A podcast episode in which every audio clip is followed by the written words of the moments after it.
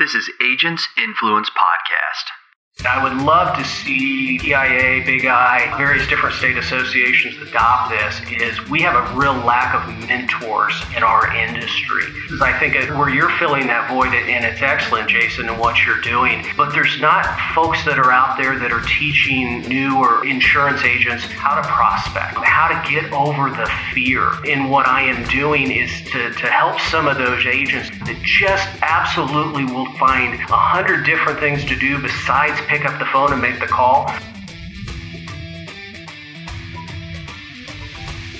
I'm Jason Cass, and we're going to help you think differently, change your agency, change your finances, change your family, and in the end, we're going to change an industry. Let's go. Hey, once again, everybody, this is Jason Cass with Agents Influence Podcast. Uh, as always, I've got a great uh, guest for us today, and I think you're going to like him. I've been trying to search in the LinkedIn uh, Google world out there, and I say that because it seems like a, a lot of good people that I'm finding out online. Seems like when I'm looking them up, trying to find out more about them, seems more and more Google leads me back to LinkedIn. I don't know about you guys, but LinkedIn is becoming literally one of my favorite uh, social sites. Uh, Ryan Hanley and I were talking about it last week, and he's loving Instagram, but what he calls LI. So I guess I should call it that as well because everybody wants to be cool like Ryan Hanley. Uh, LinkedIn um, is really becoming a major, major tool. And to be honest with you, it seems like it's very fitting for the independent insurance agent when we own 80 plus percent of the commercial lines market and you're dealing with a lot of business owners, CEOs, or people who are involved heavily in some type of business, whether an associate, staff member, or whatever. Um, so I think you guys are finding the value of it. Today we are going to have uh, Mr. Kevin um, Mokel. I guess I'm hopefully saying his his na- last name correct. He is a CIC CPIA. He's a, according to him, he's a recovering insurance agency owner, LinkedIn marketing expert for insurance agents, and creator of the 96% retention program. And so he is who we're going to be talking to here, here in just a minute. I don't, once again, I don't know when you are um, listening to this podcast. We've got a couple already scheduled to go out. So you're probably going to be hearing this. Uh, today is September 5th. Probably going to be hearing this a little bit later. Um, but I will let you know that the room block uh, for Grow Lab 2017 is pretty much booked. Uh, I know we've got a couple others. I know Monday night and Wednesday night um, are pretty much booked. We called and we got a couple booked, uh, a couple bumped up because as embarrassing as it is, um, Joey and I have yet to even register me, him, or Travis, who's going to be coming from my office. So we have to get it booked uh, or bounced up a little bit. But this is for everybody who is registered. Um, and this is uh, for those who aren't registered and are thinking about it. The room block is there and it is pretty much booked. It's $139 room rate. It goes up from there. Um, if for some reason you're late to it because you're like me and you register for these things at the end, hit me at jason at growprogram.com, jason at growprogram.com, and I'll do the best that I can. I'm working with Maggie there at uh, at the hotel in downtown Charlotte, and I told her, I said, listen, us insurance agents, we late, wait till the last minute for everything. Um, she said that she would work with us, but at the same time, there is another conference that's going on in the hotel. And so she is very, very limited and might have her hands tied. Please keep in mind that you do need to come to Grow Lab 2017. I also want to say there's a lot of people out there, a couple things here. When I ask you and tell you about Grow Mastermind, a lot of you guys find us online at the Facebook, uh, at Facebook, at the Facebook, at the Facebook group, uh, the Insurance Agent Mastermind. And a lot of you guys are asking and requesting to be part of the group. And then you get upset and send me a message when I don't approve you. Folks, you have to go online to growprogram.com and you have to register as a Grow Mastermind member. That's what you have to do. That's how you get access to the group. That's how you get access to the uh, the the free live sessions that are happening on the second and the fourth Thursday of every month. That's how you get access for free to Grow Lab 2017. That's how you get access to all the discounts from MarboBox, Insurance Agent Mobile App, Advisors Evolved, all Rocket Referrals, Tech Canary, all of our six sponsors that we have. That's how you get access to this. So I do apologize for everyone who likes to hit me um, on personally on Facebook messages or on the Grow Program Facebook page. I'm sorry, but that's the way that it is. So I, I, thought I've made that clear in the other 270 some podcasts that we've done. But once again, I'll do everything I can. You can even hit me at jason at growprogram.com um, if you have any more information in that. And our Grow Mastermind, I got to tell you, has been growing. I've gained 11 new members just in the last month. And uh, I'm looking forward to it because some of them are absolute rock stars, which are mixing well with the other rock stars. Really excited about it. Awesome stuff. Awesome stuff.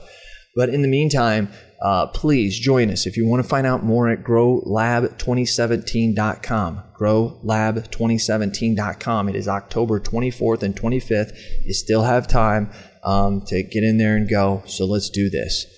But let's get to what this is really about. And let's bring on uh, the recovering insurance agency owner, Kevin. And I'm Kevin, did I say your last name correct?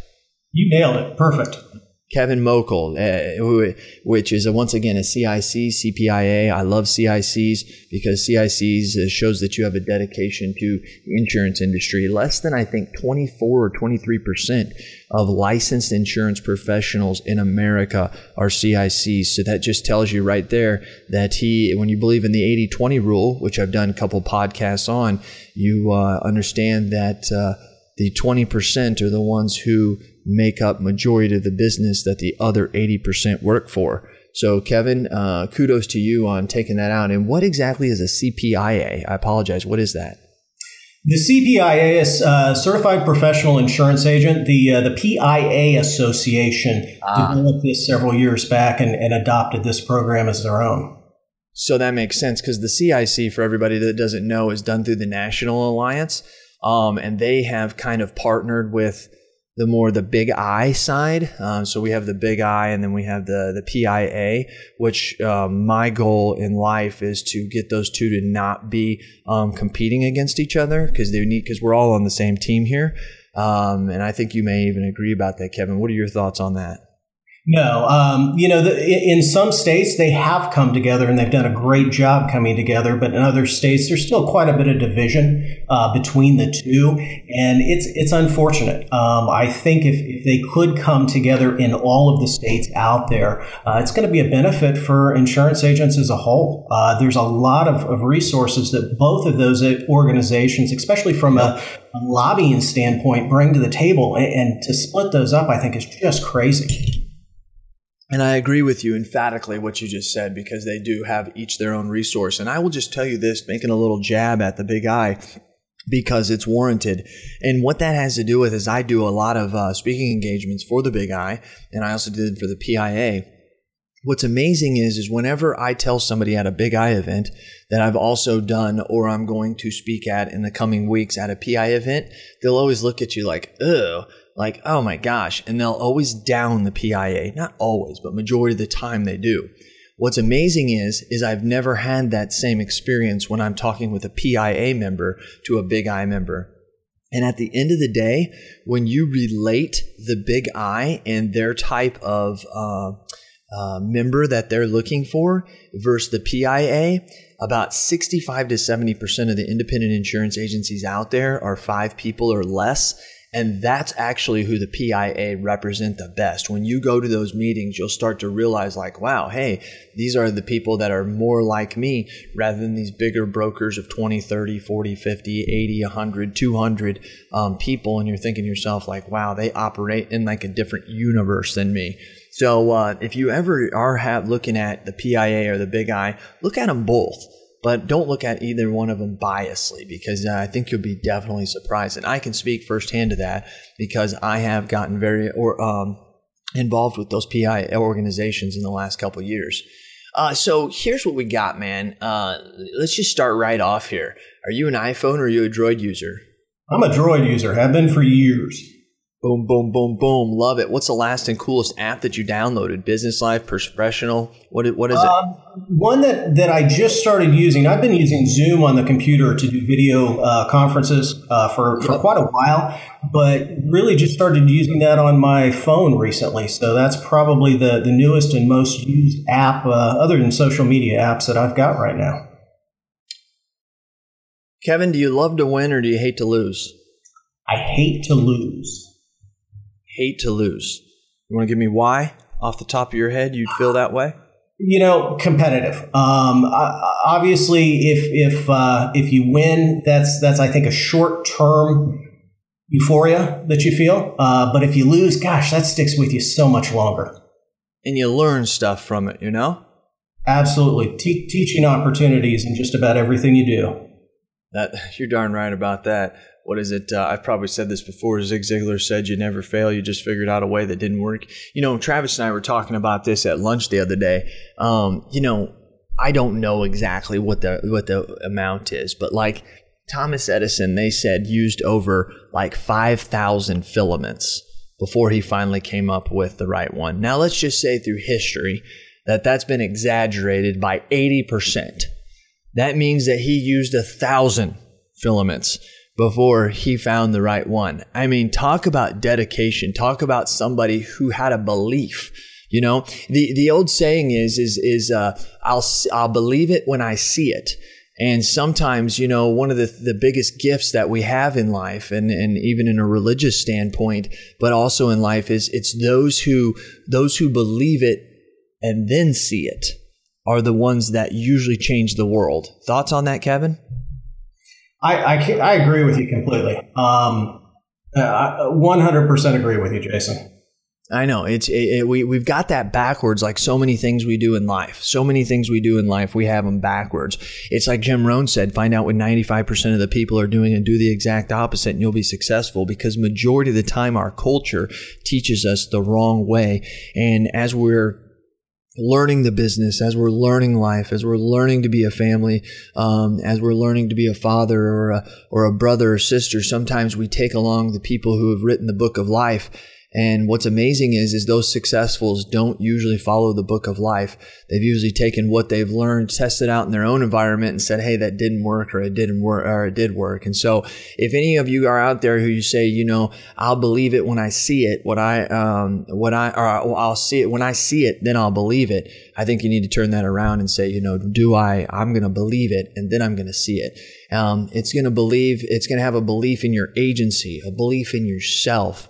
Um, it, you're not going to all of a sudden see yourself dressed in a nice suit and then believe that you're going to be successful. What you've got to do is you've got to believe that you're going to be successful, and all of a sudden you're going to see yourself dressed in a nice suit.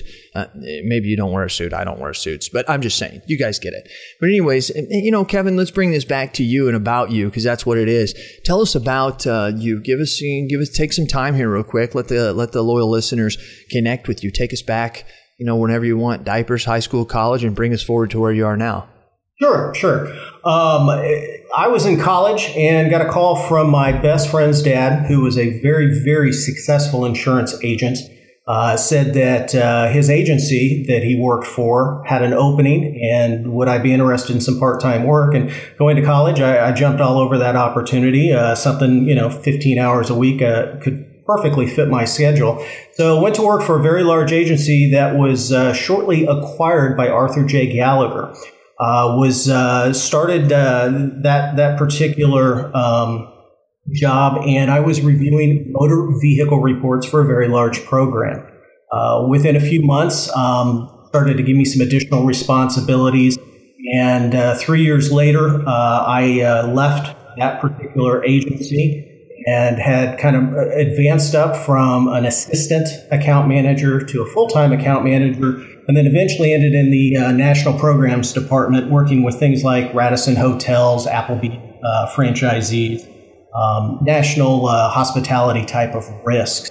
Uh, at that point in time, insurance, uh, I was hooked. I'd been adopted by some uh, producers in that particular agency they wore nice suits. They drove nice cars. They, went to expensive dinners, and I thought this this is it for me. and I never looked back. Uh, had a had a couple jobs at a couple agencies uh, until finally in 1999, Jason, I, I, was one of the smart ones and started my own agency. Now, when I say I was one of the smart ones, I did it the smart way. I had a non compete agreement in place, so I couldn't take any clients with me, and I had no carrier contracts, but I figured I could do it better than uh, some others in town were doing it, and so uh, struck out on my own.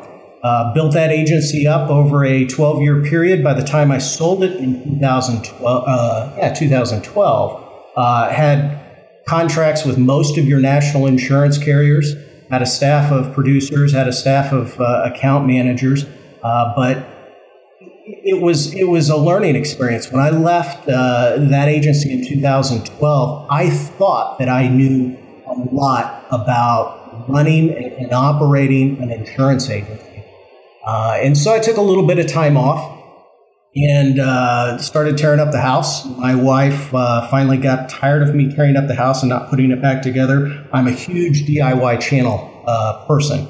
And she said, "You got to get a job, Kevin." And insurance was all I knew. So, uh, worked as a marketing representative for a, uh, a, a an MGA, and uh, was responsible for about 400 insurance agencies in a four-state territory. And I'll tell you, that was actually one of the best things that I could have done because when I left in 2012 my own agency, I thought I knew a lot. But now I was able to walk into about 400 other insurance agencies, and I learned so much more about owning and running an insurance agency because I'd, I'd walk in and, and I really look at them with different glasses than a lot of your marketing carriers uh, will, walk into your agency uh, and, and your operations with. Um, and so for me, that was, I think, just invaluable um, for, for really kind of figuring out how do other agency owners do it. You know, I worked with very successful agencies. I worked with, uh, I'm going to say average agencies, and I worked with some really poor performing agencies. Uh, but I made sure that I learned from each and every one. And then I started uh, a consulting business last year, working with insurance agents and agency owners um, on a couple of various different topics. You know, and I'm I've got a lot of that. You know, some of the things I love this. Uh, you are so right because that is really what got me going back in 2012 2013 was working with other agencies and thinking to myself like wow like i they really are fingerprints. Each one is unique. And um, some of them were some something that i said 75% of this business does it better than i do. And then some of those were like ams systems where i thought okay i'm only going to take one or two good things out of this um, because but that's one one thing that helped me catapult in, into writing my book was being able to see all these different things and going, wow, this works. I didn't think about this. This doesn't work. I didn't think about this. And uh, it, it was pretty, pretty amazing. So uh, at the time, I was really huge into Facebook and um, and doing a lot of different things. And I think that platform has completely changed, especially since 20, 2009, 2010, when I first started using it. Um, for all the reasons that you can listen to in my podcast back from 2013, 14, and 15. But LinkedIn is something that I think is very intriguing today. I've been on LinkedIn for uh, well, Facebook, LinkedIn, and YouTube were my first that I took uh, possession of on April 12th of 2010 um, in a business sense. And ironically enough, back in 2011 or 2012, I've mentioned this many times to loyal listeners, I actually predicted that LinkedIn would be dead um, by now. And the reason why is because it was just like some place you logged into and kind of looked around and you really didn't have any value. And I think it slowly built its value, but it seems like ever since Microsoft came on, and took it over, I mean, it just shot to the moon. And and to say what's different, uh, you know, one thing I would say is probably the most different is that there's actually people there. Before in 2013, 2014, 2015, if you live in a small town, you're very familiar with what I'm saying.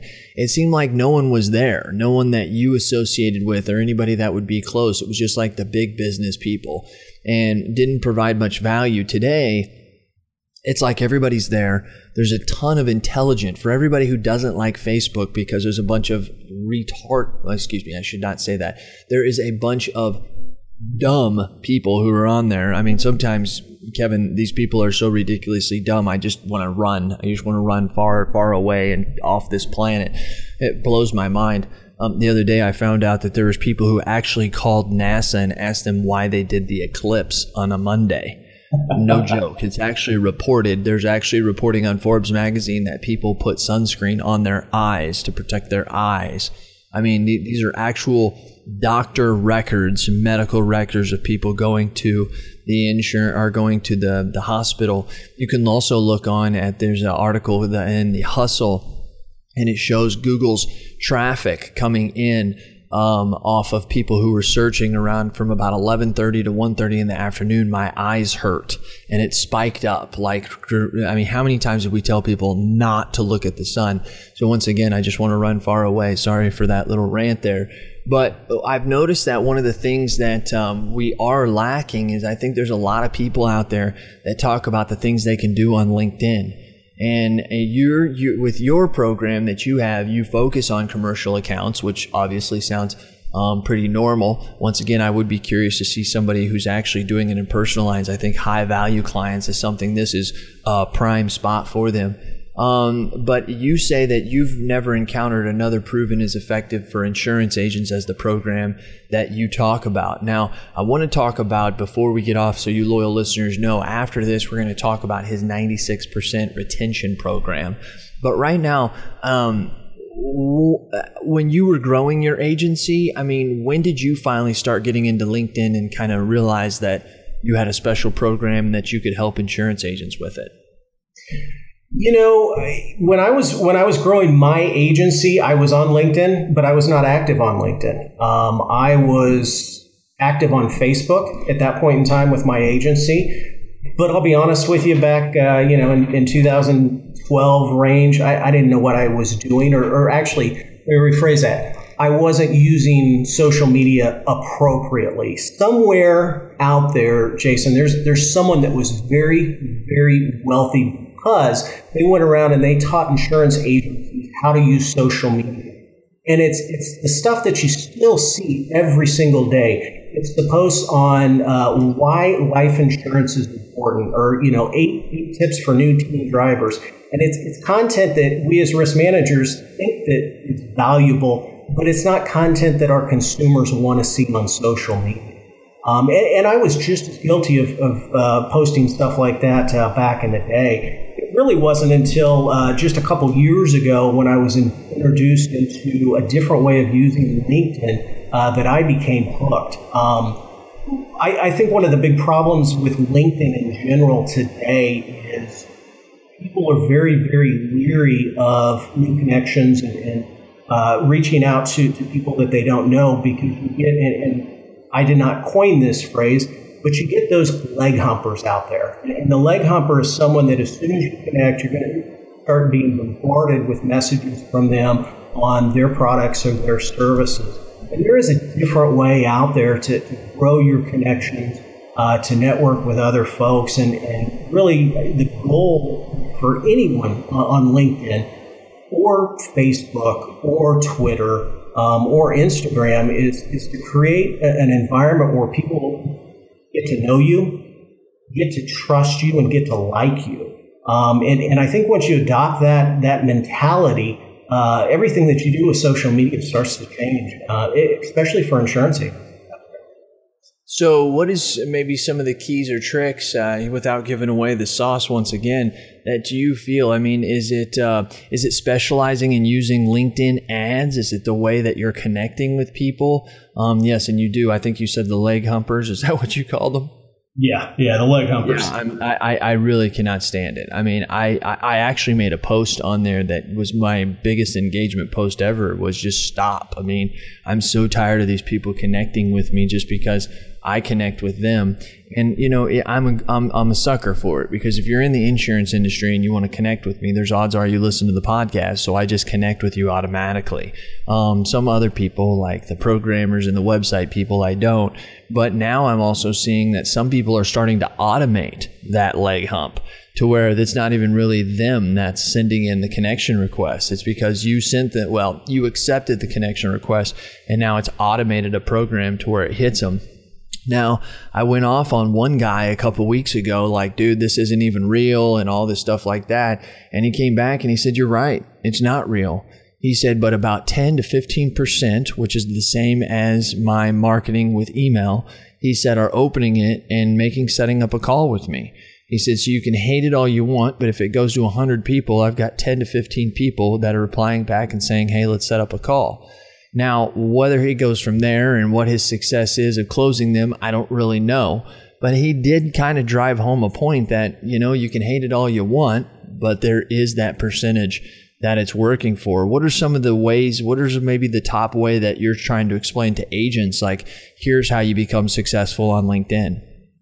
Uh, two, two different approaches that we uh, deploy. The first is um, on the, the messaging. Um, I, am a firm believer that you need to message, but you need to be very, very cautious in how you do it. Uh, what we do with our uh, our clients is we spread the messages out. Uh, usually, three weeks is, is a pretty good time period between messages. And just like in, in anything else that you do in life, the goal of the message is to provide valuable content to whoever you're sending that message to. Uh, maybe it's uh, if you've got a blog, uh, maybe it's a very popular post that's out there. Um, maybe it's someone else's content that's out there. But the, the goal for these these messages really isn't isn't necessarily to say, "Hey, look at me, look at me, look at me." Can we talk? It's, "Hey, let me help you in your particular business. So if we're targeting a, a contractor, for example, um, maybe there's something relevant in that particular um, industry that's going on, and, and, we can send a message and, and direct that contractor to a, a piece of, of, content out there. Um, we'll do that uh, for roughly uh, three to, to, six different messages, just depending on the situation. Um, and, and at that point in time, the prospect is hopefully going to start to recognize names. You're going to start to be familiar to them. Um, and hopefully at that point in time, you've gained a little bit of trust. And, and we will deploy eventually um, a message where we're asking to uh, set up a, a, time for a chat, whether it's a, a phone chat, whether it's a video chat. Um, and that's not necessarily a chat to uh, jump up and down and say, Would you buy my services? It's let's get to know each other chat it's it's a slow process, Jason, but it works in the long run. Uh, we so it's a so it's a method of let's talk about that offline.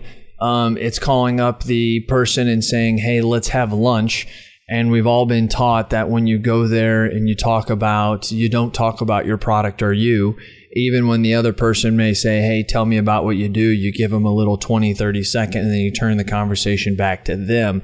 And it's not until that warms up after maybe one, two, three meetings that you even discuss insurance. But you're just doing that now online through LinkedIn.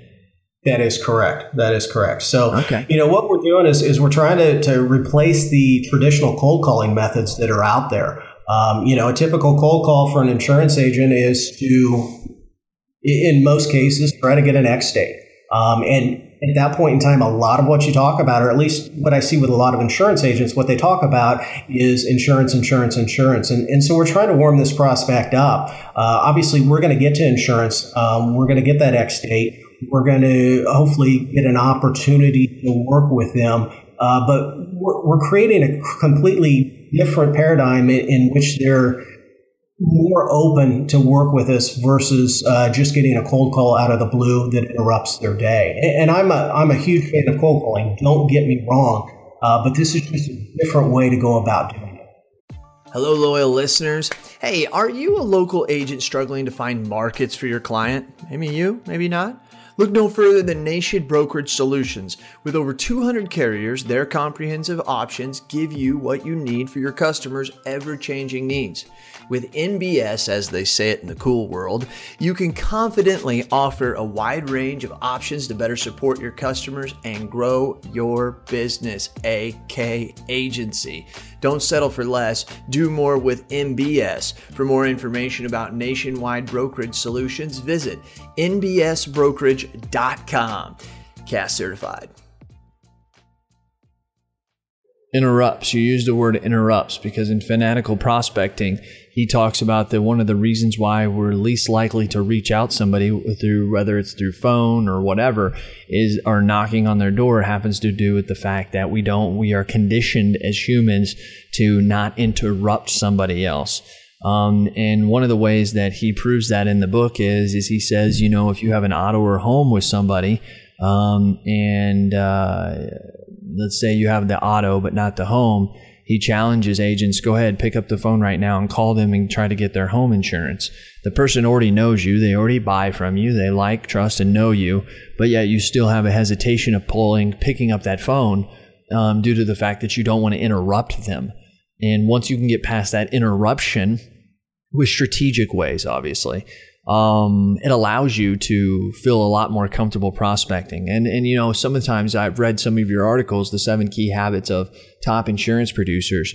Ironically enough, um, the the top three literally have to do with uh, prospecting, and I've I've been a, a huge believer.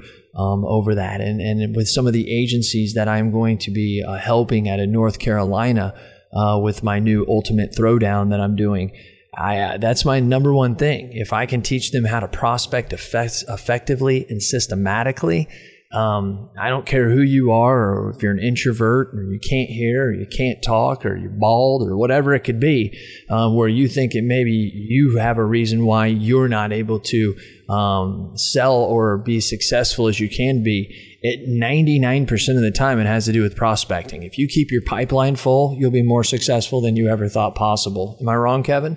No, you're absolutely right. And you know, one of the big I was I was given a speech at a um, PIA chapter for a state uh, about three weeks ago. One of the things that I brought up, and I would love to see PIA, Big I, uh, various different state associations adopt this, is we have a real lack of mentors in our industry. Agreed. And is, I think, where, where you're filling that void, and it's excellent, Jason, and what you're doing. But there's not folks that are out there that are teaching uh, new or, or insurance agents how to prospect, um, how to get over the fear. And so, you know, this this is in what I am doing is to to help some of those agents that just have that call reluctance that just absolutely will find a hundred different things to do besides pick up the phone and make the call. Um, what I do and what I provide is is a method or an avenue for them uh, to get some prospects in the door and not have to to, to face that fear uh, of of uh, picking up the phone and making the phone call. So switching topic topics here, Kevin. Uh, one of my mentors, which is very, very uh, the best mentor ever, it was two years ago that I did a podcast on Mike Beard. His daughter actually works for me now. Um, is uh, he he taught me so much. He taught me more than in the first year or two than I think most agents get taught ever, and he was really, really essential to where I am today. And one of the things that he talks about is he says the business that stays is the business that pays. You also can reverse that and say the business that pays is the business that stays. And he used to say that all the time because he was always harping on retention.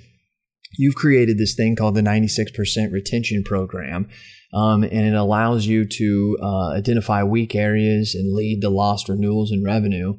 Um, and it actually helps you uh, assist in blocking the back door. I want to read here for a second uh, while I'm taking this right off of your LinkedIn profile. It says the average insurance intention is 85%. Kind of blew my mind. I thought it was a little bit higher. I would have said 88 to 89, but that's okay. Um, this means for, for every 500,000 in revenue, 75,000 is lost every year. An improvement to just 90% brings back an additional $25,000. Moving the needle to 96% results in an additional 55,000 in revenue the first year. So I want to know about your program. Um, I'm interested in giving me a couple of keys about it. Um, but here's the thing I want to know, and this is a, a weird question. Why 96% retention program rather than 94, 95, or 97? you know, I, have actually worked with a few different agencies, and, and there's not a lot out there um, that, that boast a, a 96% retention rate. Um, 96% is, is uh, I, I think, in my mind, if you can aim for 96%, doesn't mean that you're going to get there, but if you can aim for 96%, um, I think you're doing a lot of the right things that need to be done. Um, you know, 92%, 93% for a retention rate in an agency, especially that is heavy, heavy on uh, personal lines, that's a solid percentage. It really is. Um, but you know, if, if you're uh, largely commercial, um, especially if, if, you've got some niches, um, there's no reason not to strive for 96%. Well, you know, and that's a very good point because when you're talking about clients, yes, there's really maybe not much difference, and there is between 92 to 96. But when you're talking about premium size, there's a huge difference between 92 and 96%. Wrong, right about that? No, no, I, I agree with you. I agree with yeah. you. So, so what are a couple little keys? I mean, what are some things that you see a lot of agencies doing um, that uh, that you think they need help with? You know, the biggest challenge I think in our in our industry is the agency principal, And I know you like to refer to them as, as business owners, and I think that is appropriate a large majority of, of uh, business owners in our industry are salespeople first, and business owners second, maybe even third down the, the down the line. Um, a lot of folks that ended up owning agencies, they did that because they were producers, and and that is really, I think, their their first uh, first point of attention in, in, everything that we do. And so things get neglected that that true business owners uh, would pay attention to. Um, and I'm not saying that, that that mindset is wrong. Um, I know some very, very successful agencies uh, where their their owner is very, very sales driven. Uh, but you've got to stop and you've got to take that hat off and you've got to put on the business owner hat. And you've got to, to first refine processes within your agency. Uh, and that process starts with the prospecting phase. Um, so what we'll look at is, is we'll look at the prospecting phase. We'll spend a lot of time looking at the onboarding phase, and then we'll spend a lot of time looking at what are you doing to uh, to communicate to touch that particular client throughout the, the year, uh, and then we wrap it up with the pre-renewal and the, the renewal phase. Um, and my goal is to go in there and put processes that are easily repeatable uh, in place, automate those as much as possible uh, so that that agency is now set up for success. Because you know, I, I, think a lot of agents talk about retention.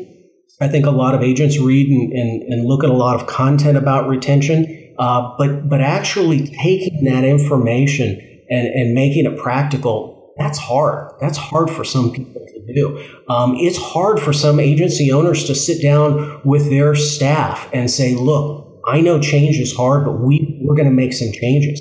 Um, those are tough conversations for some people to have. And so I'm kind of that, that third party that can help uh, with some of those tough conversations and help uh, transform an agency. You know, I talk this about a, uh, so much, and I mean, loyal listeners are probably tired of hearing listening, but that is the important part of that customer experience. Like you're talking about the prospecting, the lead generation, understand how you're funneling them, what the quoting process looks like, how you're onboarding them, how you're taking care of them, upselling, cross selling, getting the referrals at the end, because that's what the companies do. The companies are, are agencies. What the business owner does, you're so right. I mean, I, I, oh my God, I preach this so much. And it has to do with the fact that the agency uh, business owner is always teaching sales, sales, sales, trying to get out there and find people. And really, we know we have a 30, 40, 50% closing ratio on them rather than effectively trying to really hone into what's the customer experience we're providing. Because when we provide that, then our clients will give us more referrals and we know we have an 80 to 90% retention ratio. It also costs more. I'm sorry, not an 80 to 90% closing ratio. It also costs more for us to create a new account rather than it is to keep one and get a referral. So not only is it not inefficient, it's also not productive. And what I call that is proficient. Um, and, and that is, oh my gosh, I talk about this so much because it's constantly, and I hear people all the time, well, insurance is a sales business. It's a sales organization. You're right, it is a sales organization, but define what you mean by sale. Because are you talking about the cold kill of the prospecting them, or are you talking about creating experience your clients are prospecting for you to them? And I just I think I do not agree disagree that it's a sales organization, but I really really think and I ask every business owner out there to contemplate where is that sale occurring and who is it occurring to? And how did you get that sale? Those can make all the difference in the world. And then on the back end like you're talking about if i've got somebody who's going out and telling other people about how great the insurance alliance is why in the world would they leave themselves um, and then and then Kevin, tell me if I'm wrong here on this one. Um, am I true to say that like okay here let, us do it right now, Kevin? Um, all the loyal listeners out there, in your mind, okay, I want you to assess what is your retention ratio for your agency. Let's give them three seconds, Kevin. Like a moment of silence. Here's the problem that I have found when I go into agencies nobody knows. They'll tell you they know, but nobody knows because they haven't measured it. And if it's not not been measured or is not able to be measured, or has been measured, it's not true. Am I wrong? And what are you seeing with other agencies out there, Kevin? No, I mean that's that's absolutely step number one. Is let's let's see where your your retention uh, percentage is, and you're absolutely right. There's a lot of agency owners that will say, "Oh, I'm at 92 percent." Okay, let's let's take a look at the numbers, and the numbers may show something different, or it's not uncommon to go in and, and figure out because agencies haven't utilized their agency management system Boom. properly, Boom. Uh, we can't really get a good determination of, of what their retention actually is. Um, and so we can actually spend the time to, to go back and try to recreate that, that information, or we can actually sit down and we can say, um, with with their agency management system, here's what you've got to do going forward so you can start to track this. Um, and but, sorry there's a lot of folks out there that have an idea what their retention is, but it's not backed up with, with actual data. And the retention, as we said about 10, 15 minutes ago, is based on different things. You could have 100 clients and you only lose one and you have a 99% retention. But if that one client was literally 20% of your revenue, you have a bigger problem. You know what I mean? So it comes with different things that you need to be recording as per what that retention is. Retention just means how much are you maintaining, so or keeping. So clients versus revenue is a completely different thing. And unless you have a really good worksheet, Excel worksheet, you don't, if you don't have the data in your management system, which literally most people don't, there's no way you can assess that other than, and it's so amazing because very other little other things, Kevin, do we just pull out of the air? Like if I said to you, like, what was your growth last year? A lot of agents know that because they can look at their bank account versus 2015 or versus what it was in 2016, total commissions coming in, and they can say, here's what it is. And, and so they don't make that up but yet they will absolutely make up retention. And I think you're exactly correct when you say out there that the average agency retention is 85%. And here's the deal, folks. The average, let's say that that's 60%. I'm that you're part of that 60%. It's kind of like 75% of people go shop online before they buy insurance or switch. A lot of agents want to just live in this closet and say, boy, that's terrible that other people's age clients are shopping. No, 75% of your clients are shopping as well. And that doesn't mean they want to leave, but that's a whole nother thing here. But 85% is the average retention ratio. Like I said, I thought it would be a little bit higher, but you know what? I have never measured that. so I don't I don't know what all the other agencies are. I would say that just off of what I've seen, I'm going to say that you're probably just as correct because a lot of the agencies I walk into, anyways, and when I say a lot, I'm going to say if I walk into 10, 8 to 9 of them have really truly no idea of what their retention is, versus they will tell you that in the first meeting. By about the second, third, or fourth meeting, they're kind of like, you know what, I really didn't have a clue of what it was. Um, and and one thing I had never broke down was for every 500,000 in revenue, you're losing, uh, you've just lost 75,000 in sales. Now, here's what's amazing when I put that together. If you are at 500,000 in revenue and you increased your agency by 10%, which is actually below the average growth today, that means you raised your agency five fifty thousand dollars, but yet you lost seventy five thousand out the back door. I don't know what math class uh, anybody else out took out there, but that's a negative and and that that's pretty eye opening when you think about that. So um, once again, that's based on revenue. It could be clients, could be whatever, um, whatever your agency does. I think if you measure it, you'll be kind of surprised. So wrapping this up now, because I think we've had some good juice. Don't you think we had some good juice in here, Kevin? Absolutely. Good call. Good call. Okay, so let's wrap this up with leaders are readers and readers are leaders. Are you a reader? I am a reader. Yes. You got any books out there that you uh, would care to mention? Maybe one you're reading now, one you've read in the past that you think was pretty essential to your life? Um, right now, working just started this weekend. I I started uh, oh gosh, a couple months ago, and and got sidetracked and onto a different book. But right now, uh, started rereading uh, Deep Work by Dr. Cal Newport, I believe it is. Deep Work.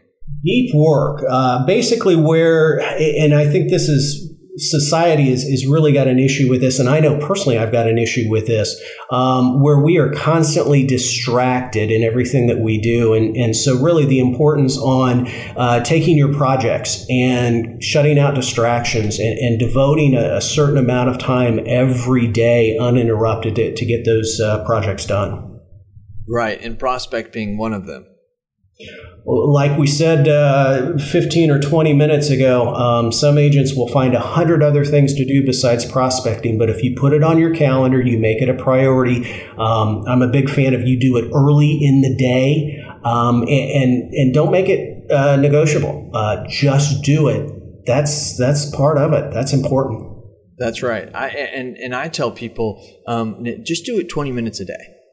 And the reason why is we need to do it a lot more than that. But if you're not doing it all, just do it 20 minutes a day and do your best to do that for 14 days. If you can do it for 30 days, you, there will be no way in the world you will not want to do it for an hour to two hours. I mean, because you just start to see it. It's, it's a numbers game. That's one a uh, big uh, uh, big post right now on LinkedIn where a guy says it's not a numbers game, it's a skill game. And this guy got bombarded, and I'm glad he did because I was going to cry if people agreed with him I think your numbers can help assess your skill, but your skill is going to sway your numbers. But the thing is, is if you heard that, numbers has to do with the skill, forward or backwards. The numbers game, if, I mean, it's like athletes. I mean, do you, do you think that, you know, um, Carlos, you know, what's his name? Golly, I don't know, Albert Pujols, who's actually having one of the worst years of his life I mean, they know their numbers and they know what they need to do to improve. They all have skill, but it's those numbers of what they're going to improve or, or take away from or concentrate on more that's going to improve that skill.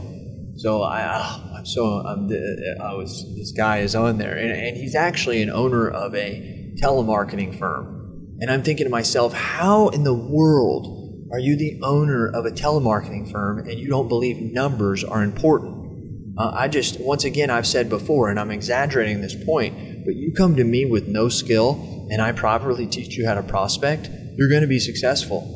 Now, if you have skill or you build upon that skill using those numbers, yes, you know, you can become you can become a lot more productive, which is doing more with the same. But what's very, very important is are we being efficient with our time?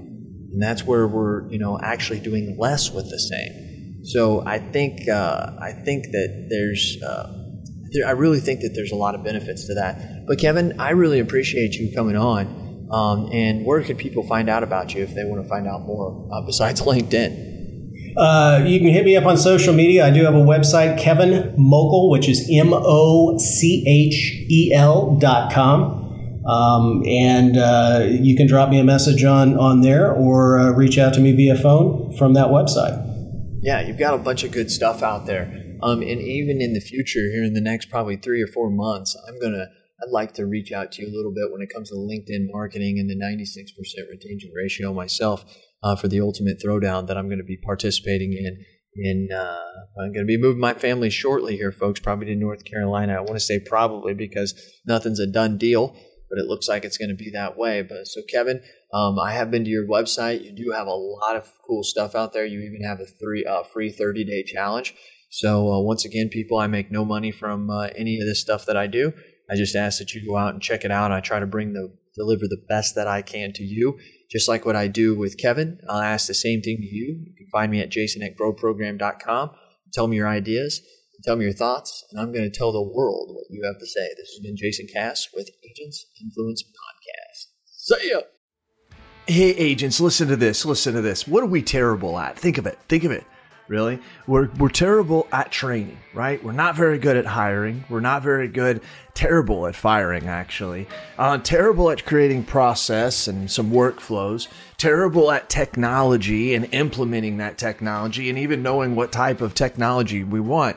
And the list goes on and on. Now, listen, I'm an agency owner, and, and you know how it is to, to fix a problem. The first thing you got to do is you got to admit you have a problem.